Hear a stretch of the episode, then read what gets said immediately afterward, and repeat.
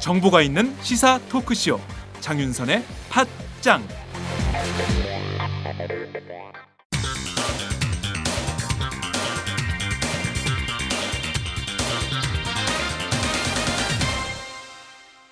전혀 다른 뉴스 시청자 여러분 안녕하십니까? 아, 장윤선입니다. 저는 지금 국회 로텐더홀 인근에 나와 있습니다.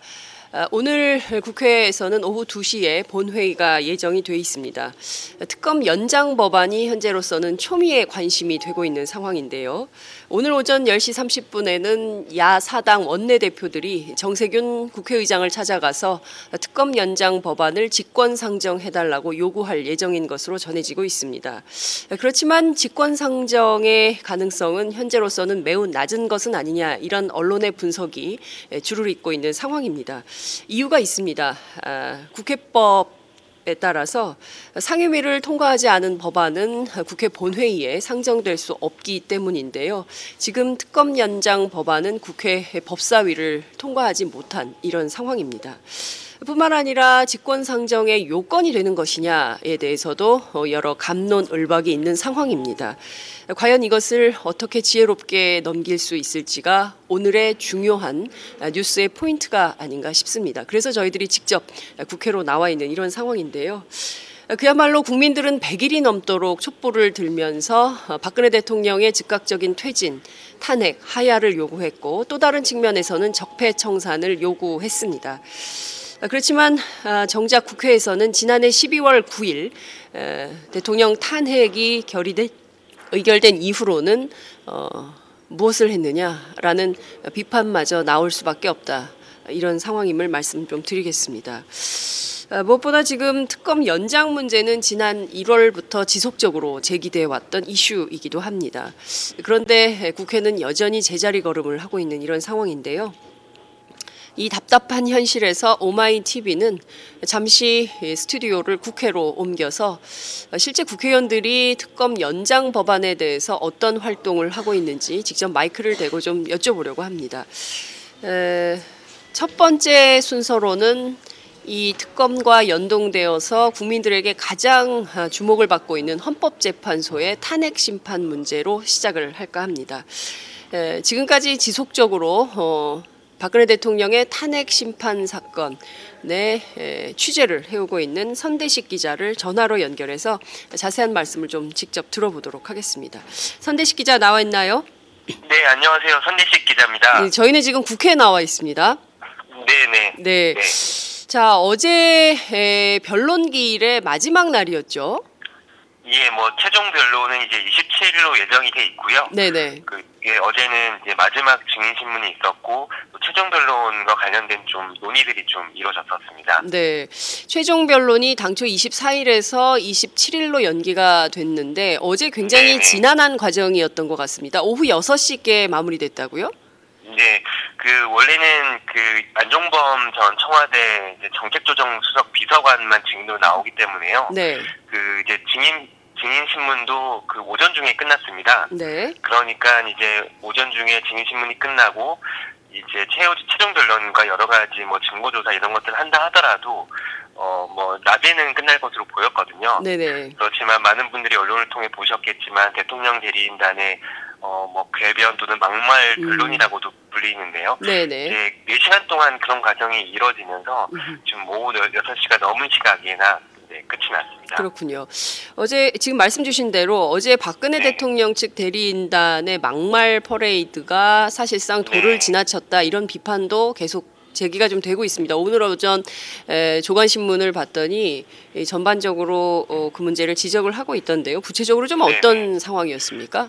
네, 그 우선은 이제 오후 변론이 시작되고 나서 네. 이제 김평우 변호사 대통령 대리인단인데 뭐 이제 아시겠지만 그 지지난 변론에 이제 이정미 헌법재판소장 권한대행에게 뭐 이럴 거면 헌법재판소장 시기나 하느냐, 뭐 왜 재판 함부로 진행하냐 이렇게 좀 막말을 했었습니다. 네. 그래서 저희가 그 부분을 지적했는데 사실 그게 제 어제 변론의 예고편인지는 상상도 하지 못했습니다. 아 그래요. 일단, 네, 김평우 변호사는 이제 거의 100번에 걸쳐서 변론을 이제 구두 변론을 했습니다. 네. 이제 주요 내용은 국회의 탄핵 이제 의결 과정에서 좀 적법한 절차가 없었다. 그래서 그 부분이 문제다. 음. 이제 그렇기 때문에 뭐 당연히 기각을 해야 됩니다. 또 하나는 음. 이제 헌법재판소 재판부 특히 강일원 재판관의 네. 태도가 너무 편파적이다 이런 주장을 했었는데요. 네. 이런 주장을 하면서 정말 좀 입에 담기 어려운 말들을 좀 많이 음. 했습니다. 음. 그 예를 들어서 국회를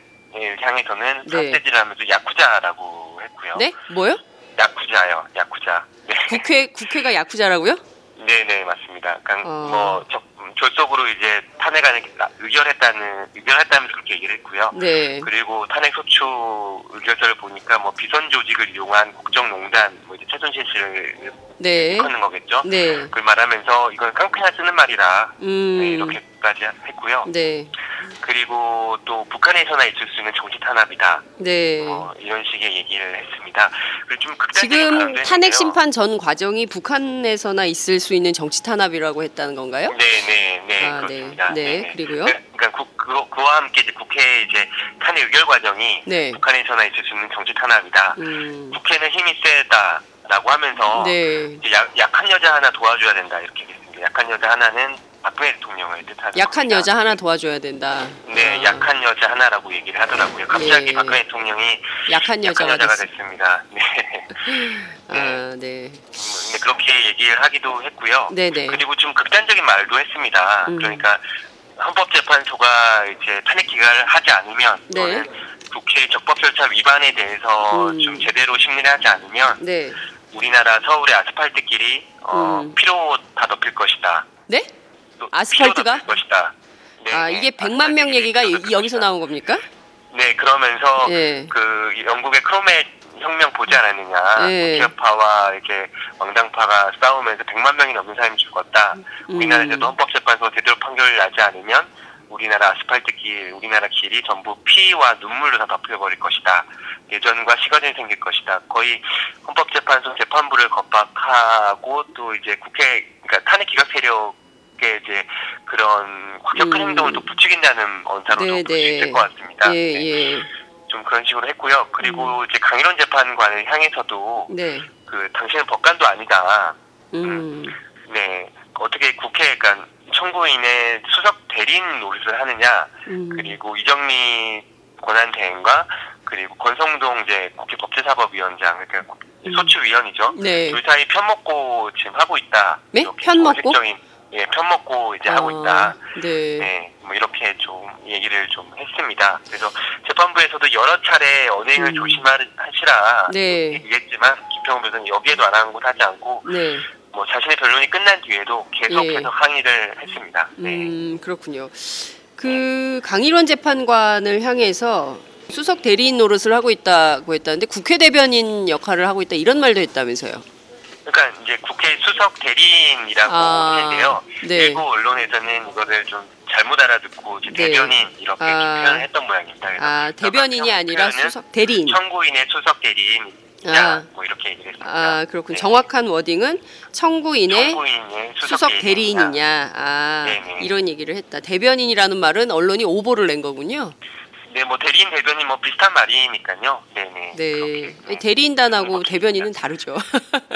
예, 자, 하여튼 언론이 네. 이런 부분은 정확하게 간파를 못했는데 우리 선대식 기자가 정확하게 간파를 네. 하신 거고. 예. 자, 제가 알기로는 이 김평우 변호사가 오후 6시에 그 변론을 모두 마치고 어, 법정에서 퇴정하면서 몇몇 기자들을 만났는데 욕, 네. 욕설을 한 걸로 알려져 있습니다. 구체적으로 네, 뭐 네. 말 옮기기도 좀 민망한 수준이던데요. 예, 뭐 이와 관련된 영상은 저희 오마이 TV를 통해서 볼 수 있습니다. 왜냐하면 네. 오마이 TV가 따라 붙었거든요. 네. 네, 그래서 그 이제 김평우 변호사가 변론 끝내고 현재 건물 밖으로 나올 때 저희 오마이 TV를 비롯해서 몇몇 매체들이 달라붙었습니다. 네. 그래서 그 이제 대통령의 출석 여부나 네. 아니면 최종 변론기일이 미뤄지는 이유 등에 대해서 좀 음, 물었습니다. 네. 그랬더니 우선 김평우 변호사는 너희들 마음대로 써라. 음. 마음대로 쓰는 사람이 왜 나한테 물어보냐? 음. 라고 했고요. 그리고 끝에 가서는 당신들 같은 쓰레기 언론 때문에 이렇게 됐다. 음, 언론이 사실 보도하지 않고 있다. 양쪽의 주장을 똑같이 보도하지 않고 있다. 당신들은 지금까지 한 번도 그런 적이 없다. 그래서 음, 쓰레기 언론들은 꺼져라. 음, 나라를 망치는 쓰레기 언론들은 꺼지라고 이렇게 좀 소리쳤습니다. 네. 대통령 출석 결정 미루셨는데 그전왜 미루신 몰라요. 왜, 왜 미루신 건가요? 아, 저하고는 관계없어요. 그 재판부 신문 계속 얘기를 하셨는데. 재판부 신문 부담스러우신가요?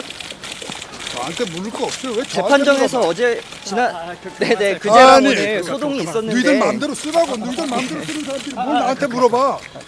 너희들 마음대로 쓰는 사람들이 왜 나한테 물어봐? 그 저희가 마음대로 쓰는 게 아니라 비판적인 시각이 있거든요. 비판적인 시각에 대해서 어떻게 생각하시는지 한 말씀만 부탁드립니다.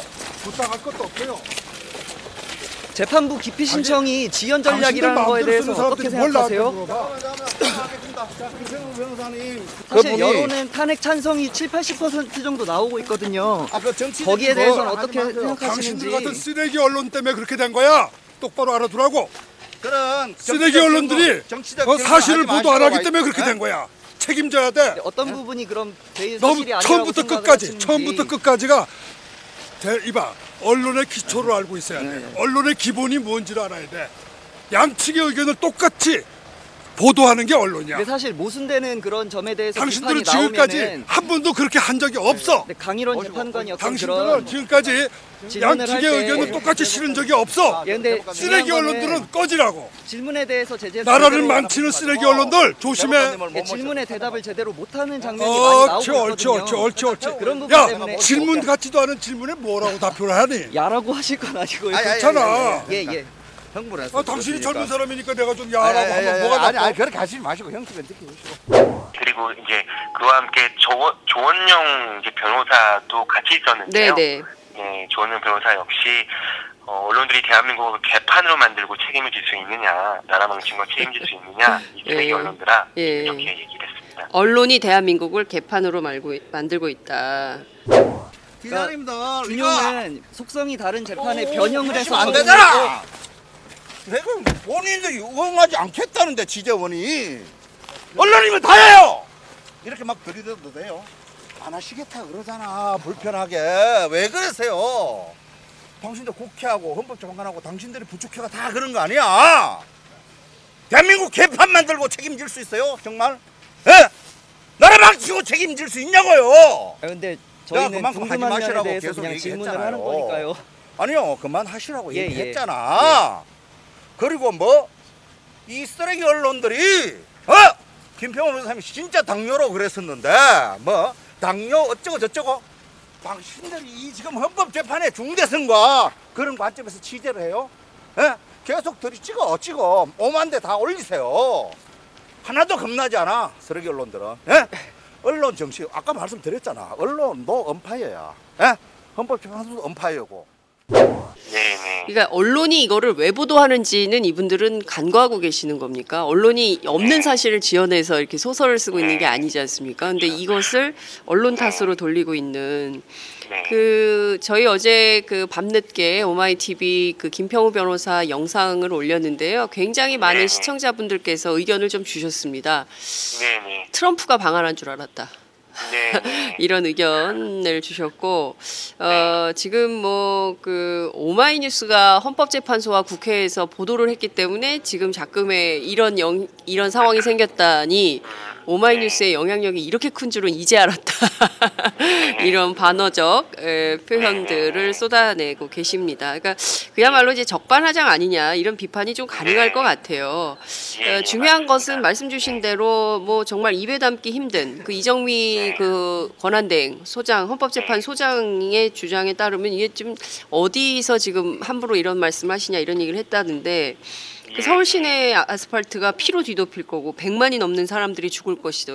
이런 협박 시가전과 내전. 네, 이런 아. 그러면 실제로 이게 탄핵이 예컨대 그 인용이 되면 기각되지 않는다면 그 결과 승복하지 않겠다는 뜻으로 좀 들리네요. 네, 네. 그렇게 미리 뭐 결과를 겹박, 겁박하는 것 같기도 하고요. 그리고 네. 그 이제 탄핵 인용을 그러니까 대통령 파면 결정이 나오면 받아들이지 네. 않겠다라는 주장인 것 같고 특히나 그 지난번 촛불 그러니까 이제 보- 탄핵 기각 집회죠. 네. 주 토요일 그때도 음. 이제 탄기구, 그러니까 탄핵 기각 반대 세력에서도 네. 이제 뭐 자시하지 않겠다. 그래서 과격하게 좀 나서겠다라고 선언을 한 상태입니다. 네. 그것과 아마 연동이 되는 것 같은데요. 음, 네, 아마도 파면 결정이 나오면 이제 음. 탄핵 기각 세력들은 네. 좀, 좀 폭력적으로 과격하게 행동에 음. 나설 것으로 보입니다. 네. 이 탄핵 기각 이후에 그야말로 어, 이 이른바 탄핵 기각 세력이라고 할 수 있죠. 그 태극기를 들고 집회 성주기와 태극기를 들고 집회하시는 분들에 대한 어떤 그 경찰의 철통 같은 그 경계 태세 이런 것이 반드시 네. 필요하겠다. 안전을 위해서요. 시민의 안전을 네, 위해서 네. 경찰이 네. 뭔가 노력을 하지 않으면 안 되는 이런 상황이 될 수도 있겠다. 3월 초에 굉장히 전국이 더 혼란스러워질 수 있다. 네. 그렇죠. 이런 어, 예상을 좀 해볼 수 있겠습니다. 자, 참 이게 저도 어제 이런 얘기를 들으면 좀 안타까웠습니다. 어쨌든 일국의 대통령이 국가원수이고 행정부의 수반이지 않습니까? 네, 뭐 아무리 이제 헌법재판소에 의해서 파면 결정이 난다 하더라도 뭐 처음에 이제 취임했 때도 국민통합 이런 얘기를 많이 했었는데 박근혜 그렇습니다. 대통령이요. 100%뭐 돼요. 자신이 예. 네 다, 다, 자신이 이제 파면이 되더라도 국민통합을 위해서 노력해야 될 텐데요. 네. 어쨌든 대리인들의 언사는 음. 결국에는 시가전 내전 이런 음. 것들 부추기는 거 아닙니까? 네. 그래서 대통령이 지금이라도 네. 국민 통합에 대한 조금이라도 그런 네. 의지가 있다면 네. 이런 대통령 대리인단의 발언을 음. 좀 제질하고 질책해야 되지 않은가 싶습니다. 그러니까 요새 보수 정당을 중심으로 해서 어, 박근혜 네. 대통령의 자진 하야론을 들고 나옵니다. 이것이 이제 국민 통합을 명분으로 하고 있는데요. 네, 네. 어, 이제 벌은 받아야 되겠죠, 그죠? 어, 죄에 아, 대한 그거는 뭐 당연히 사법적인 네, 판단을 사법적인 받아야겠죠. 판단은 네. 당연히 받아야 되겠지만 지금 상황을 계속 더 극단적으로 어, 몰고 가는 것 이것은 좀 네. 대통령 스스로 그런 분위기가 조성되지 않도록 노력을 해야 되는 것은 아니냐 이런 당부의 말씀 주신 걸로 이해하도록 하겠습니다. 네, 네. 자 강일환 주심에 대한 기피 신청을 냈습니다. 이거 어떻게 봐야 네. 됩니까?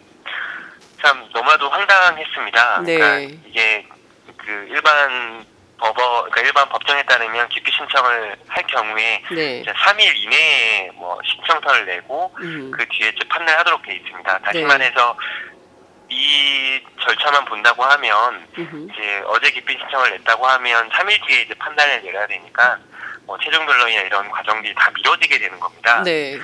특히나 어제 그 조원영 변호사가 기피 신청을 한다고 얘기를 했고요. 네. 그랬더니 이정미 권한대행이 그럼 서류를 달라라고 했더니 음흠. 아직 서류가 완성되지 않았습니다라고 했습니다. 음, 네.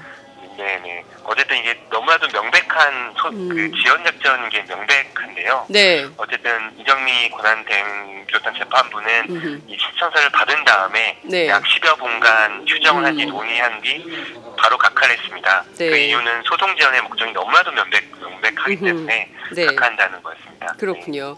결과적으로는 그 뭐 아무리 그래도 이 탄핵 심판을 뭐 계속 미룰 수는 없지 않겠습니까? 이게 뭐 시기는 예. 정해져 있는 것이고 뭐 1년, 네. 2년 이정미 그 소장님 말씀대로 1년, 네, 2년 네. 재판을 할 수는 없는 거다. 이제 끝낼 네. 수밖에 없는 건데 이 네. 결국 이분들의 전략은 그냥 단순하게 지연 전술 그 이상의 네. 의미가 있다고 보여지십니까? 저는 사실 그 김평우 변호사가 했다는 그, 그 문자 그대로의 그 메시지가 굉장히 폭력성을 담고 있어서 굉장히 네. 우려스러운데요. 이를테면은 맞습니다. 보수, 이를테면 구, 구구 보수 세력의 단결, 뭐 이런 거를 네. 요청하는 차원은 아닌가. 이, 이 점은 좀 어떻게 보세요? 네. 뭐 저도 단순히 이제 3월 13일 그러니까 이정미 그 권한대행이 퇴임하는 날 3월 13일 이후로 네. 그 선고를 좀 미루겠다는 의도는 우선 명백하고요. 하지만 네. 좀 수위나 이런 것을 봤을 때는 저도 좀 그 이상이 무엇이 있다라고 볼, 밖에 볼 수 없을 것 같습니다. 음, 그 우선은 이런 좀 공포 분위기라고 해야 되나요? 네. 이런 것들을 조성하면서 헌- 헌법재판소 재판부를 조금 더 압박하고 겁박하려는 의도가 우선 하나 있을 것 같고요. 네. 그리고 말씀하신 대로 이제 그 이제 탄핵 기각 세력 뭐 더 넓게는 뭐 보수 세력이라고 할 수 있겠죠 박근혜 대통령 지지를 음, 포함한 네. 이 사람들의 결집을 좀 요구하는 음. 게 이제 하려는 게 아닌가. 음, 그렇군요. 그래서 탄핵 기각 이후에도 좀 영향력을 행사하거나 좀 대선에서도 좀 영향력을 행사하기 위한 거 아니냐 네. 좀 이렇게 보이더라고요. 알겠습니다. 국회 측 대리인단은 이런 대통령 측 대리인단의 주장에 대해서는 좀 어떤 입장이던가요? 네. 그뭐 다행히 어제 그 변론 과정에서도 그 김평우 변호사가 이제 다행히 국회 쪽을 비판하면서 뭐 야쿠자 이런 얘기를 했다고 하지 않습니까? 네, 네. 바로 이제 권성동 그 소추위원에게도 뭐 삿대질을 하면서 계속 그런 말을 했습니다. 예. 네, 뭐 다행히 변론에서도 그렇고 뒤에 이제 변론이 끝나고 기자 브리핑에서도 네. 국회 쪽은 좀 특별하게 대응을 하지 않았습니다. 뭐. 같이 언성을 높이거나 이렇게 하진 않았고요. 네. 다만 이게 그 안하무인격 태도 다 뭐 이런 음. 식으로 좀 비판을 했을 뿐이지 네. 좀 강하게 대응을 하지 않았습니다. 왜냐하면 그 뭐 김평우 변호사를 비롯한 대통령 대리인단이 네. 강하게 이제 막장 변론을 하긴 했는데요. 네. 결과적으로는 헌법재판소 재판부가 이들의 주장을 다 물리쳤습니다. 음. 그러니까 다시 말해서 각하시 그 이제 강인원 재판관 기피 신청도 바로 각하시켰고요. 네. 그리고 김평우 변호사가 정세균 국회의장 또 박한철 전 헌법재판소장을 비롯한 거의 30여 명의 증인 신청을 또 했죠. 예, 예. 국회의원들인데 대부분 네. 어쨌든 증인 청했지만 이것도 모두 그 음, 각하. 기각을 했습니다. 아, 기각. 네. 네, 그리고 마지막으로 3월 그 2일 또는 3일로 음흠. 그 최종 변론을 좀 미뤄달라고 했습니다. 네. 대통령의 출석 여부가 결정이 안 됐기 때문에 네. 미뤄달라. 네. 이제 그랬을 경우에는 3월 13일 이전 선거가 어려워지는데요. 음. 그 헌법재판소 재판부도 이에 대해서 단호하게 3월 27일 날 2월 최종 27일? 변론을 잡겠다. 예. 아 죄송합니다. 2월 예. 27일 잡겠다라고 했습니다. 음. 이 의도는 뭐냐면요. 2월 27일로부터 2주가 정확히 3월 13일입니다. 네. 그러니까 이정미 그 권한대행이 퇴임하는 날인데요. 네. 이때도 이정미 권한대행을 비롯해서 8명이 그 선고를 내릴 수 있습니다. 네. 그러니까 8인 재판관 체제에서 음. 선고를 내리겠다는 의지를 보여준 겁니다. 그래서 어쨌든 재판부는 그 대리인단의 대통령 대리인단의 막장 변론에 휘둘리지 않고 음. 자신의 갈 길을 갔다라고 볼 수 있고요. 네. 그렇기 때문에 국회 쪽도 굳이 대통령 대리인단의 막장 변론에 휘둘리지 음. 않고 네. 이제 자기 할 말을 했던 겁니다. 음. 자, 중요한 포인트는 과연 27일 이전에 박근혜 대통령의 네. 출석이 어떻게 될 것인가 하는 점인 것 같습니다. 대통령의 출석 네. 가능성 어떻게 전망하십니까? 글쎄요, 뭐 지금으로서는 좀 알 수는 없을 것 같은데요. 네. 계속해서 국회 쪽이나 재판부의 신문에 대해서는 좀 뭐 안 해줬으면 좋겠다 이런 반응을 보이고 있습니다. 네. 그렇기 때문에 대통령이 출석했을 경우에 그런 좀 어, 신문을 받아야 되기 때문에 아마 출석하지 하기는 좀 어렵지 않을까 음. 싶습니다. 물론 이제 출석을 해서 이런 재판부나 국회 쪽의 신문에 대해 다 모른다, 기억이 안 난다라고도 할 수 있을 가능성이 있는데요. 네. 어쨌든 뭐 제 개인적인 생각으로는 좀 나갈 확률은 좀 떨어지지 않을까 음. 이렇게 보고 있습니다. 네. 그렇군요. 그러니까 실제로 출석을 한다면 어, 국회 측 대리인단의 신문을 받아야 되기 때문에 이 절차를 과연 견딜 수 있겠냐. 여기서 또 네, 다른 네. 사실관계가 어, 막 제기되고 오히려 그것이 더 네. 큰 논란을 부를 때 그것을 감당할 수 있겠냐. 이게 사실상 마무리 국면인데 말이죠. 네, 그런 맞습니다. 측면에서 네, 네. 대통령이 마지막 결정을 어, 할 것으로 네. 보인다. 이런 말씀 주신 걸로 이해하도록 하겠습니다. 예, 예. 그럼 선고는 3월 13일 이전에는 확실히 내려지겠네요. 그러니까 뭐 좀 전에도 말씀드렸지만 보통 2주, 그러니까 최종 변론 이후 2주 이후에 선고가 이루어지고 있지 않습니까? 네네. 보통의 경우에는 예. 노무현 대통령 탄핵 심판도 그렇고요. 네. 그래서 2월 27일로부터 정확히 2주가 3월 13일입니다. 네.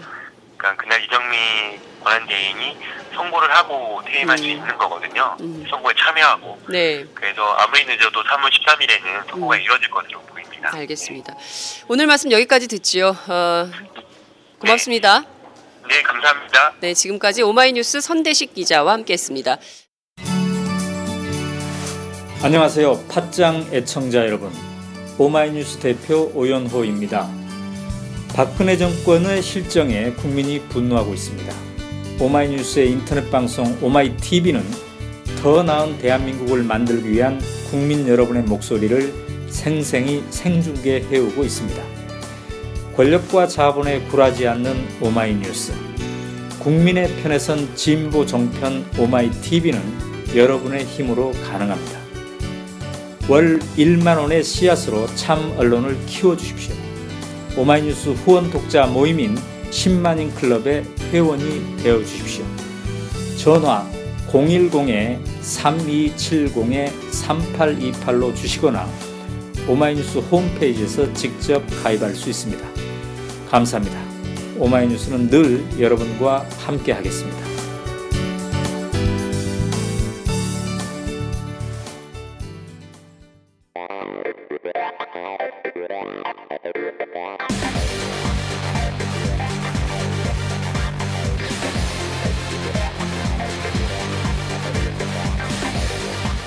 정보가 있는 시사 토크쇼.